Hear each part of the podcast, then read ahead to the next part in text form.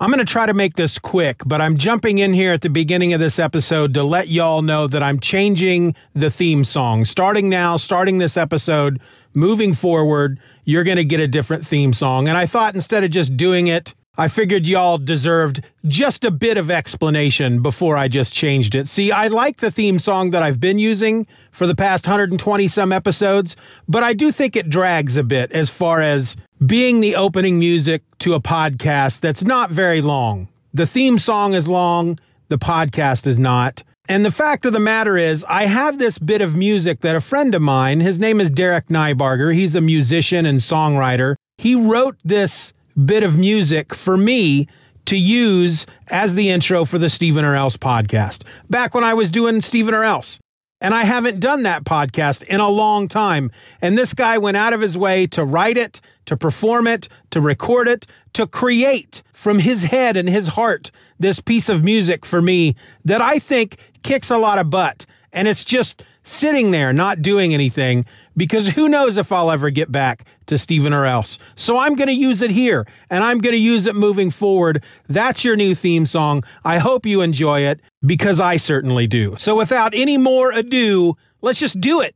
Buckle in, ladies and gentlemen. This is just another fanboy.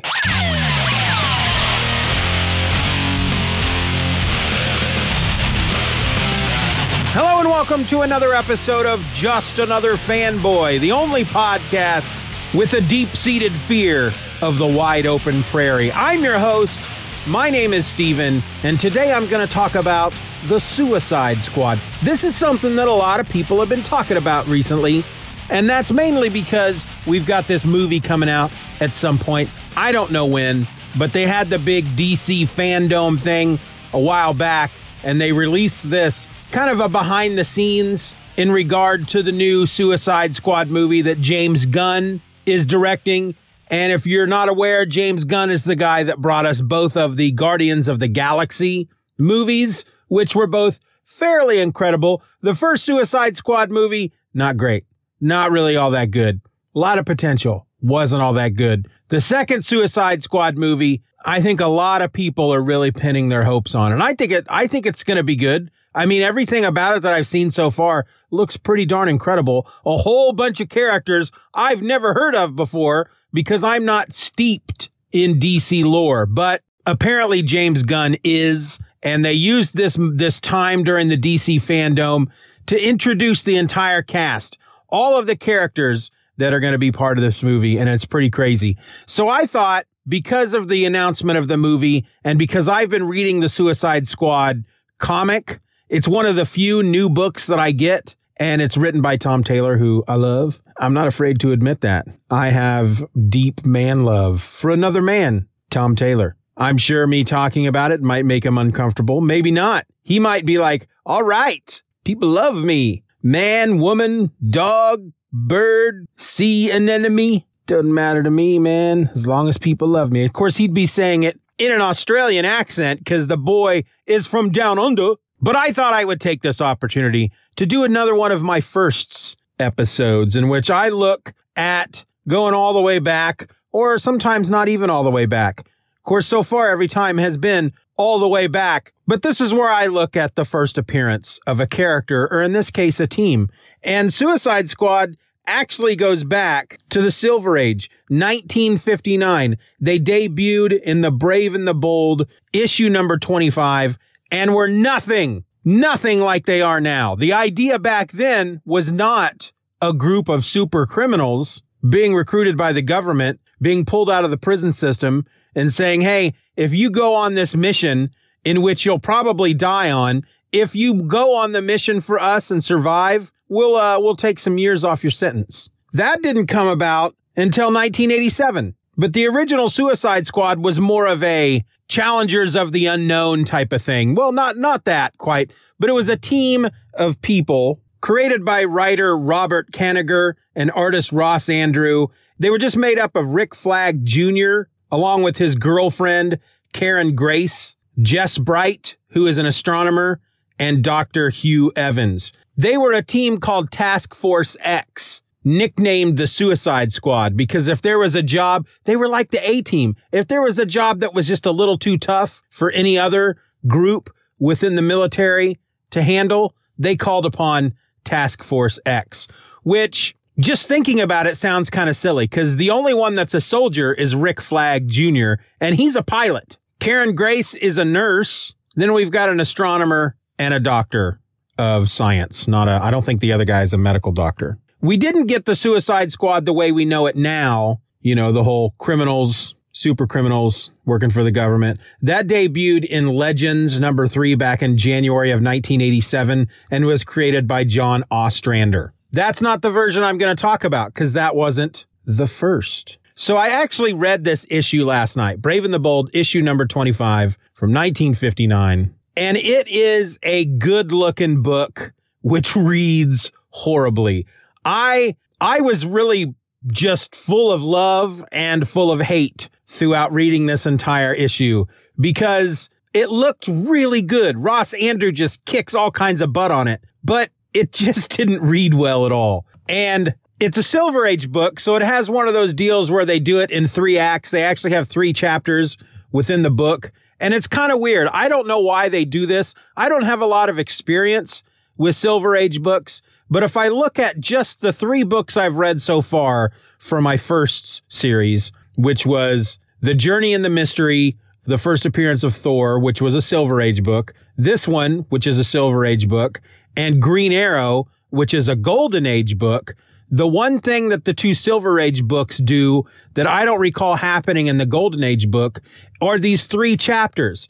And they actually separate them within the book, chapter one, chapter two, chapter three.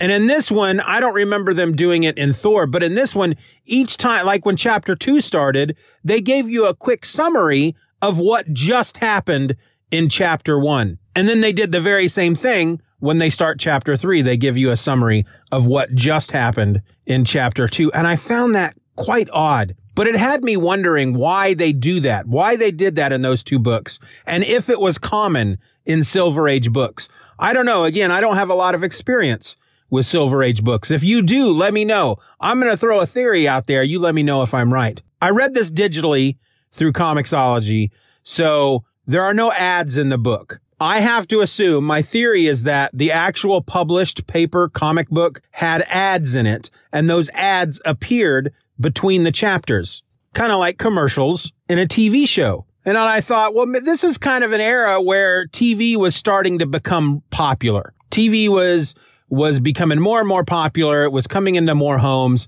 And so maybe they started writing their comics as if they were TV shows with these commercial breaks. My first thought was maybe just people who read books back then just couldn't get through very much in one sitting. Either they just didn't have the stamina or they led such busy lives that they only had time to sit down, read a few pages, get to the end of the chapter, put the book down, go off, work in the steel mill, chop some wood, milk the cows, whatever, and then come back and start chapter two three days later. And then because of that, they had to be reminded what happened in chapter one. But the more I thought about it, the more I figured it, maybe it has something to do with the rise of TV and commercials. I don't know. That's just my thought on it. But I'm going to just give you the quick quick rundown of the of the issue and then I'm going to point out some very ridiculous moments that happened because really the story is not all that complicated.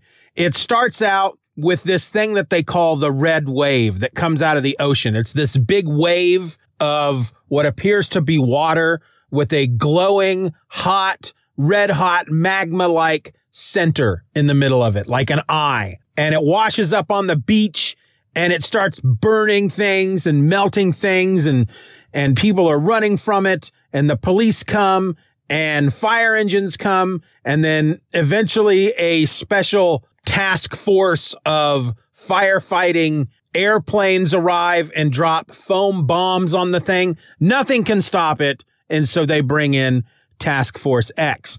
Task Force X are again these four people. They fly around in a plane that they refer to numerous times in the book as the flying laboratory. And every time they refer to it as the flying laboratory, they use quotation marks around flying laboratory. Not sure why. It makes me feel like they're saying it sarcastically. Because now in our modern times, whenever somebody says something in such a fashion and they're saying it sarcastically and they do the air quotes with their fingers.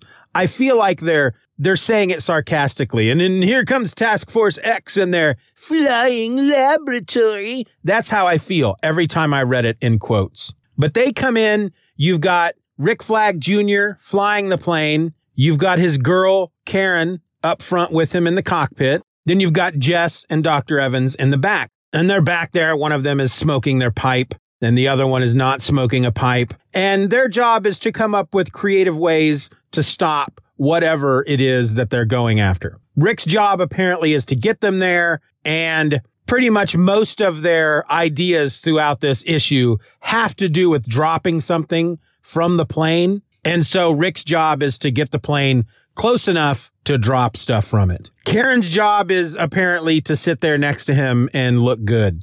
I guess. So the first idea they have is basically to drop liquid freezing stuff, just a super flash freezing spray misty stuff on the red wave. And it works. It turns it into ice and everybody's happy and there's high fives all around. And they land the plane and they go to get a closer look at the thing because they're they're trying to figure out what it is. And then the ice breaks and a monster comes out of it. This is a like a reptilian Godzilla like kaiju monster with a freaking horn coming out of its head. And it is an it's an ice monster. It doesn't look like an ice monster. It looks like a freaking lizard. But apparently its its temperature is sub zero and anything it touches turns to ice and it turns an entire roller coaster into ice and then destroys it. And so Task Force X jump back on the plane. Every time Task Force X does something to try to take out the threat, the writer makes sure to let us know that they are fulfilling their nickname as the Suicide Squad. And yet, not once does any of them die. And, and so he's the, the writer's always like, and like their namesake, the Suicide Squad goes in for the crazy thing that they're going to do. And that got really old really quick. So they all jump back up on the plane and they all fly up into the air. And the two guys in the back are trying to come up with the next thing that they can do. And they have this idea basically to dump salt on it they do all they do a, a, number of things to try to take it out. And every time every time they try to they, they think they've got it taken out it happens twice. First they freeze it they think they've won they haven't. Then they dump salt on it and they think that works and it doesn't. And all it does is it turns from a a freaking ice monster to a warm-blooded creature that turns green and starts sucking all the chlorophyll out of everything. And everything around it just turns completely white and so twice they think they've beaten it. So the the so there's three times that this creature comes at them. First time as the red wave, the second time as the ice monster, the third time as the green monster, and that's why they call it the three waves of death. Well, at one point we learned that originally they were on their way to do some other kind of task that had to do with the rocket that was being shot to the moon with dummies in it. I don't understand what they were supposed to do there other than maybe check it out. I don't know how that has to do with the whole Suicide Squad nickname, but that ends up tying into the story because as the the the green chlorophyll sucking monster is chasing them, they realize that the only thing they can do is they jump on this rocket and just before they take off, the creature jumps onto the rocket and latches onto it and they take off into outer space and they bypass the moon. They fly toward the sun. The creature comes loose from the rocket because of the gravitational pull of the sun and ends up becoming a planetoid and orbits the sun. That's that's it. That's how they beat it. And then they come back down to Earth. Or at least we think they do. They're heading back down to Earth and we get one of those. Do they make it back to Earth? Find out in the next issue, something like that. So let me talk about some of just the ridiculous parts of this book. And it starts right away from the very first, well, not the first page, because the first page is one of those pages that, that tells you it says, hitherto locked in the deepest vaults of secrecy are the exploits of Task Force X. Created to combat perils which defy conventional methods of defense, this unique unit, by its utter defiance of danger and startling tactics, has earned for itself the code name of the Suicide Squad. Their first mission will be revealed to you as they battle the invincible menace of the three waves of doom. And we see the big lizard monster thing wrecking a roller coaster. So then we go into the actual story and our first caption box sets up where we are, which is the Eastern Laboratory. That's it. At the Eastern Laboratory, which charts Earth tremors. So apparently in America, we have an Eastern Laboratory. We don't know where it is. And its whole purpose is to chart Earth tremors. And it's called the Eastern Laboratory. And the seismograph here in the first panel, it's recorded an earthquake of such violence that the needle rips the charts. And this is when the red wave comes out and it chases a bunch of people off the beach. So when we're introduced originally to Task Force X, Rick Flag is flying the airplane in their, their big flying laboratory. And as he's flying over the red wave, he looks down and he sees what to him reminds him of a Japanese aircraft carrier because it's a big, there's a big red circle basically, which was like the Japanese flag. And then we get his backstory. We get the backstory for him, Karen, each individually, and then we get the backstory of the other two. They, they share a backstory. They're not important enough to each have their own backstory, but his, each one of their backstories that I guess brings them into Task Force X is all about tragedy. For him, he was a young pilot during World War II. Him and his unit go to bomb this aircraft carrier. The the guy in charge says, All right, kid, we're going in, but you hang out. You stay behind. You stay up in the air. If we need you, we'll call you. And they all fly down there and all their planes are destroyed. And so as he, so he goes down to blow up this aircraft carrier and they make it, they make it highly obvious that he's doing this all for his fallen comrades because he says, no one left now but me. And in his, in his ear, he hears the voice of his commander, who apparently is dying, but hasn't quite died yet. And he says, Up to you now, Rick, carry on for us. And he dives. I'll carry on for you. I'm diving for you. I'm aiming this for you, he says as he drops the bomb. And then as the aircraft carrier explodes, I'm scoring for you. And so he's thinking about all this as he's flying the flying laboratory and he's thinking to himself, I'm still carrying on for the men as a member of the suicide squad. And then eventually we get Karen Grace's backstory. Also during World War II, she's in a flying ambulance, which crashes in the ocean and she makes her way out and finds herself on a broken section of wing that's floating in the ocean. And a wounded soldier who is in the ambulance is floating next to her and she tries to pull him up onto the wing. I won't let go of you no matter what happens. And the soldier says, You're an angel, nurse, but I'm not going to drag you down with me. And she says, No, no, you're pushing my hand away. It's the only way, he says. And as he's sinking beneath the waves, he calls out, Fight them! for me. And she's sobbing on the wing.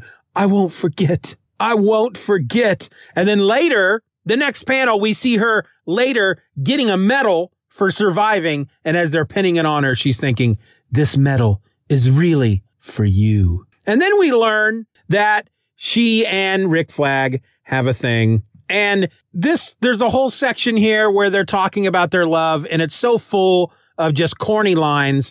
At one point, they're standing under a bunch of trees and they're in their dress blues and they're holding each other. And she says, Oh, Rick, Rick, we love each other. Nothing else matters. And he says, You're wrong, Karen. Our duty matters more. Have you forgotten the promises we made to those who gave their lives for us? How can we keep them if we think of ourselves? And so they're not boyfriend and girlfriend. They have this love between them that they can't act upon because their first duty is to the suicide squad. If they think of themselves, then they're just being selfish. They're not doing what they're supposed to be doing for them. Another ridiculous moment is they are battling the ice monster and the two guys in back are trying to decide how to take it down. And one of them says, I know this sounds crazy, but they use ordinary salt to lower the freezing point of snow and ice. And the other one says, hmm, it just might work. We've a special concentration of sodium manganate aboard.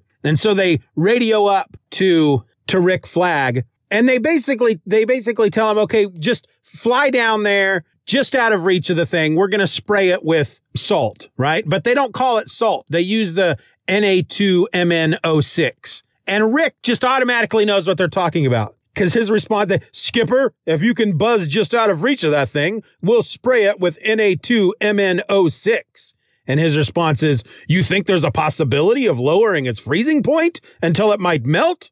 It's worth a try. So he's a soldier and a freaking brain at the same time. And then the last ridiculous part among a whole bunch of ridiculous parts is when we learn the backstory of Jess and Dr. Evans. As they're flying away from the ice creature that they have hit with salt, that then turned into a chlorophyll sucking green monster that has turned everything around them white. They're looking out the window of the plane and they see nothing but white trees. And one of them says, This reminds you of anything? And the other says, The time that nuclear bomb test went off prematurely. So it turns out that they had been on their way to join their fellow scientists in a lookout station to watch a testing of this bomb. But the lookout station was too close and they didn't know it. And as these two are heading up towards it, they're still a ways off. The bomb goes off and it destroys the lookout station. If their Jeep hadn't broken down, they would have been in there with them. And so they walk toward, they, after it's all said and done, they're slowly walking towards the ruined lookout station. And this is, this is why it's so ridiculous. They've got a Geiger counter out and it's clicking away and they're walking toward it. And then a voice comes out of the ruins, the ruins that just got blown up by a nuclear bomb. And it says, don't come any closer. Carry on for us. And the two are look, they, there's a close up of both of their faces glowing green. And one says, we will. And the other says, we will. And so Suicide Squad is made up of four people that are carrying on for people that were around them and died. And not only just died, but as they were dying, proclaimed to them that they must carry on for them. Just lay these huge guilt trips on him. We've, we're dying, but you survived. So now it's your responsibility to carry on and do everything you can in life in our names. We will. And by doing so, we will join a special government task force that does such crazy things that we are named the Suicide Squad because we could die at any time. And our leader will ignore the love of a good woman. And it's just, it's just really silly. It is, the story is very heavy handed. It's not just spoon fed to you. It's beaten into your head with a frickin' shovel and not just any kind of shovel, like one of those shovels that they use to dig post holes. You know, the double shovels. That's what they're using to beat the story into your head.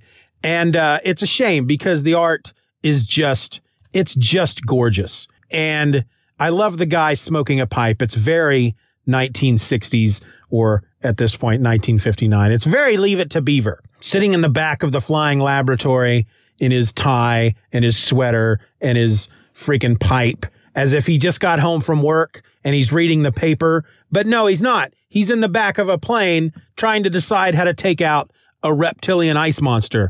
Hmm. He's it just so he just looks so calm and suave and just just on point. You know, he just that's somebody you just can't help but trust a guy like that. As far as I mean, trusting them to get the job done. On the other side, they also look like a bit of a type of person you don't want your children to be around alone. I'm just saying, I didn't want the show to go that in that direction, but I just sometimes it's got to be pointed out. But that was the Suicide Squad, the first appearance of the Suicide Squad. Maybe eventually I'll do the first appearance of the modern Suicide Squad as far as the way we know it now with the criminals and the government using them to go out on, you know, secret missions and all that. That first appearance, like I said, was in Legends number three, which is in the middle of a, it's an event that was, you know, they did Crisis on Infinite Earths and they fixed, quote unquote, fixed. I'm using the air quotes here, just like in Flying Laboratory. So I'm saying it sarcastically, fixed the DC continuity. And then to kind of kick off the new DC universe, they did the Legends crossover to help introduce a lot of the new heroes. That helped that helped introduce the new Captain Marvel. I think Blue Beetle was introduced. The new post-crisis Blue Beetle was introduced in that series. A, a, lot of a lot of the heroes, I believe, were introduced in that that miniseries, which was I know it was drawn by John Byrne. I don't know if he wrote it. I mean, he's the guy that gave us he's he's the guy that rewrote Superman. He post crisis Superman, the Superman we know, the Superman that they rebooted coming out of the crisis was all done by John Byrne. So maybe I'll I have Legends. Maybe I'll go and I'll read it real quick over the next few weeks and see how that first appearance goes as far as Suicide Squad. And if it's not something I feel I could do a whole episode about, then I'll I'll locate, I'll track down issue number one of the series, which apparently ran for like 66 freaking issues. I don't know how many issues this this ran, The Brave and the Bold, featuring the Suicide Squad, but uh yeah, it was fairly ridiculous. It was a fairly ridiculous story. But what what else do you expect from this point in time when it comes to comics? Am I right? Hey, before I wrap up this episode, I've been doing this a lot and I hope you're not getting sick of it. I'm going to stop after a bit, but I think it's helping. I'd really like to encourage everybody. If you're listening to this podcast through Apple Podcasts, please go out there and rate the show.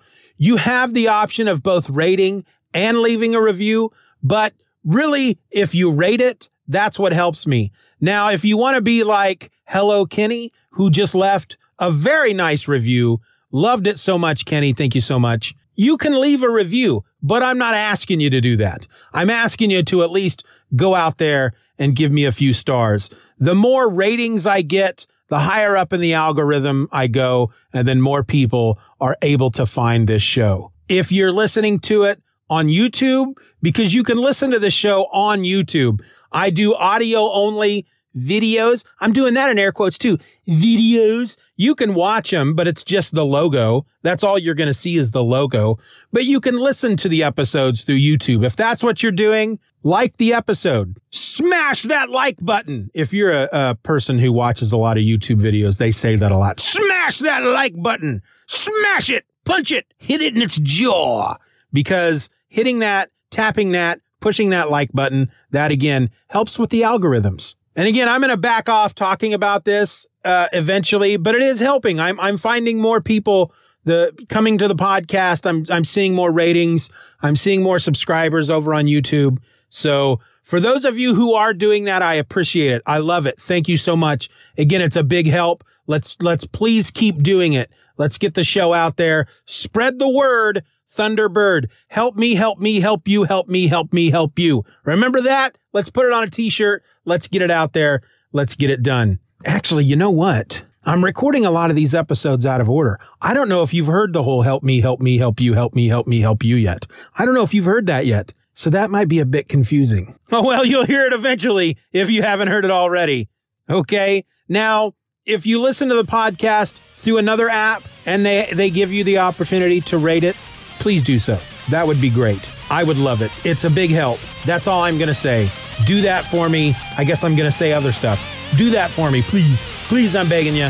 I'm not on my knees because I don't think my knees can handle it. But if you do that for me again, it's going to be a big help. But until then, until you can do that for me, and until the help is big, and you're helping me, helping me, help you, help me, help me, help you. My name is Steven, and I'm just another fanboy. Be nice to each other. I'm out.